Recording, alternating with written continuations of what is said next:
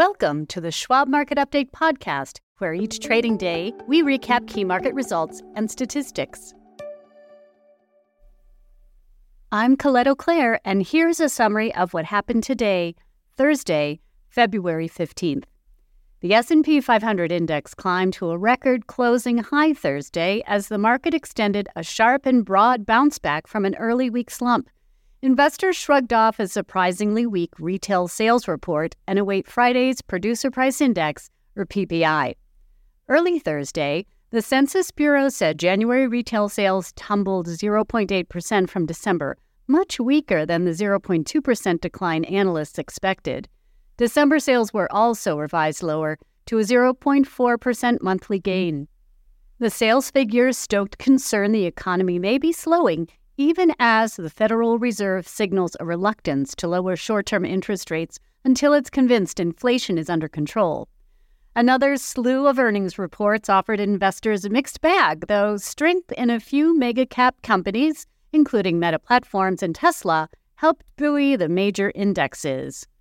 Nathan Peterson, Director of Derivatives Analysis at the Schwab Center for Financial Research, noted the soft retail sales represented just one data point that could be linked to seasonality. Still, it may suggest the consumer is beginning to pull back on spending, he said. Friday's P P I report will be heavily scrutinized for clues to whether a stronger-than-expected Consumer Price Index, or C P I, report was an aberration or a sign that inflation pressures are perking up. Tomorrow's P P I report will be key for market expectations as to whether C P I was just a one-off, Peterson said. It's too early to say, but if inflation starts to show signs of life, it could call into question whether the Fed pivoted too early in December, which led to easier financial conditions as Treasury yields fell and may have fueled a growth spurt.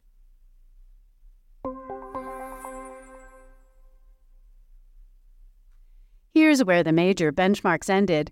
The S and P five hundred index rose twenty-nine point one one points, or zero point six percent, to five thousand twenty-nine point seven three.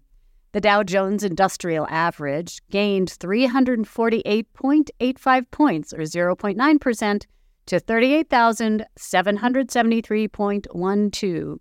The NASDAQ Composite added forty-seven point zero three points, or zero point three percent, to fifteen thousand nine hundred six point one seven. The ten-year Treasury note yield fell more than two basis points to four point two four two percent. The C B O E volatility index of the V I X lost zero point three seven to fourteen point zero one. Bank shares were among the market's strongest performers, with an assist from Wells Fargo, whose shares jumped more than seven percent following reports a bank industry regulator had ended a penalty it imposed after a fake account scandal. Energy companies also posted outsized gains behind a rebound in crude oil prices.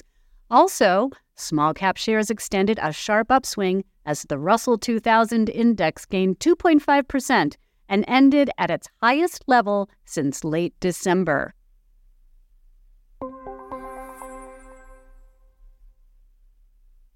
And stocks on the move.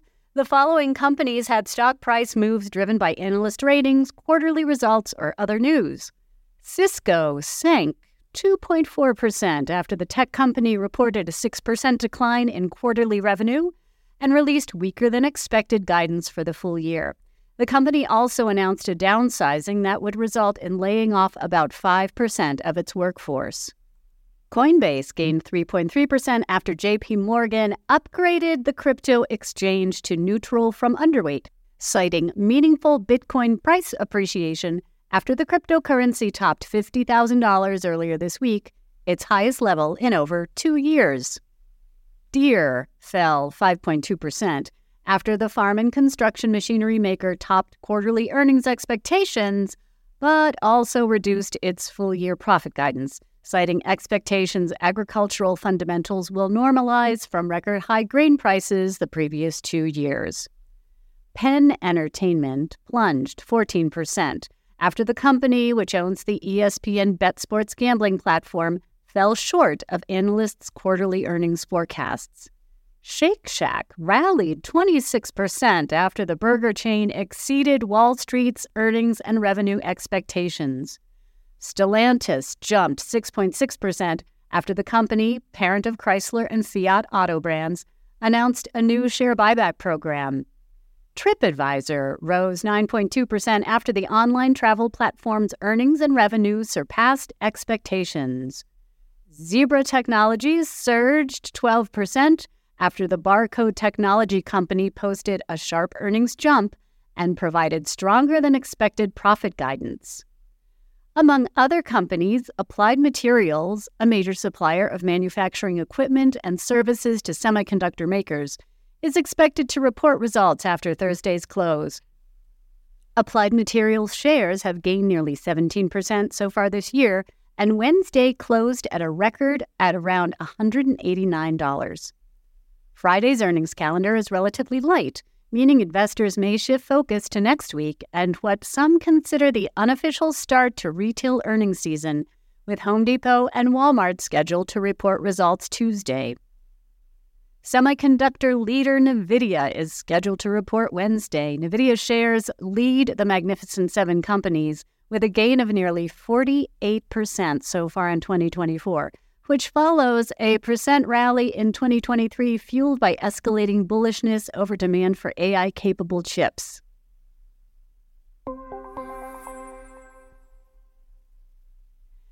January retail sales added to this week's list of economic readings that disappointed investors, dampening hopes the economy might be heading for a soft landing where inflation returns to the Fed's two percent long-term target while recession is avoided.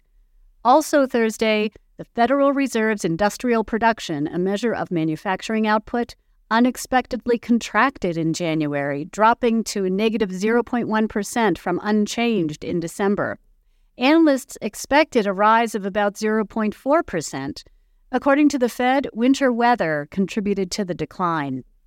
Inflation worries resurfaced Tuesday after the Labor Department said overall C P I rose zero point three percent in January from December, while the core rate, which excludes food and energy, gained zero point four percent. Both increases exceeded expectations. Year-over-year core C P I also exceeded expectations at three point nine percent, nearly double the Fed's target. This week's economic news and market reaction puts a particularly bright spotlight on Friday's P P I report. Like C P I, P P I readings steadily declined over the past year. On Wednesday, the government downwardly revised December P P I to a decline of zero point two percent from a zero point one percent drop previously. The core rate was adjusted to negative zero point one percent from unchanged previously. For January P P I, analysts expect modest gains of zero point one percent for both overall and core P P I. If the numbers come in like that, it won't negate the impact of C P I, which tracks different prices, but could provide some relief that at least inflation continues to go in the right direction.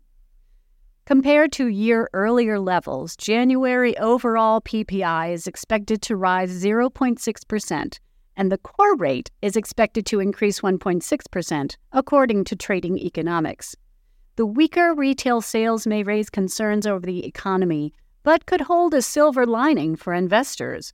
Slower consumer spending could help bring inflation down further, potentially boosting prospects for Fed rate cuts the market has long anticipated. Still, rate cut expectations changed little Thursday. Traders currently price nearly ninety percent odds the Fed target will remain unchanged at five point two five percent to five point five percent following the March F O M C meeting, according to the C M E FedWatch tool. The tool shows a sixty percent chance the Fed funds rate will be unchanged after the F O M C's May meeting, down slightly from Wednesday. This has been the Schwab Market Update podcast. To stay informed, visit schwab.com slash market update or follow the show for free in your favorite podcasting app. And if you like what you've heard, please consider leaving us a rating or review. It really helps new listeners find the show. Join us for another update tomorrow.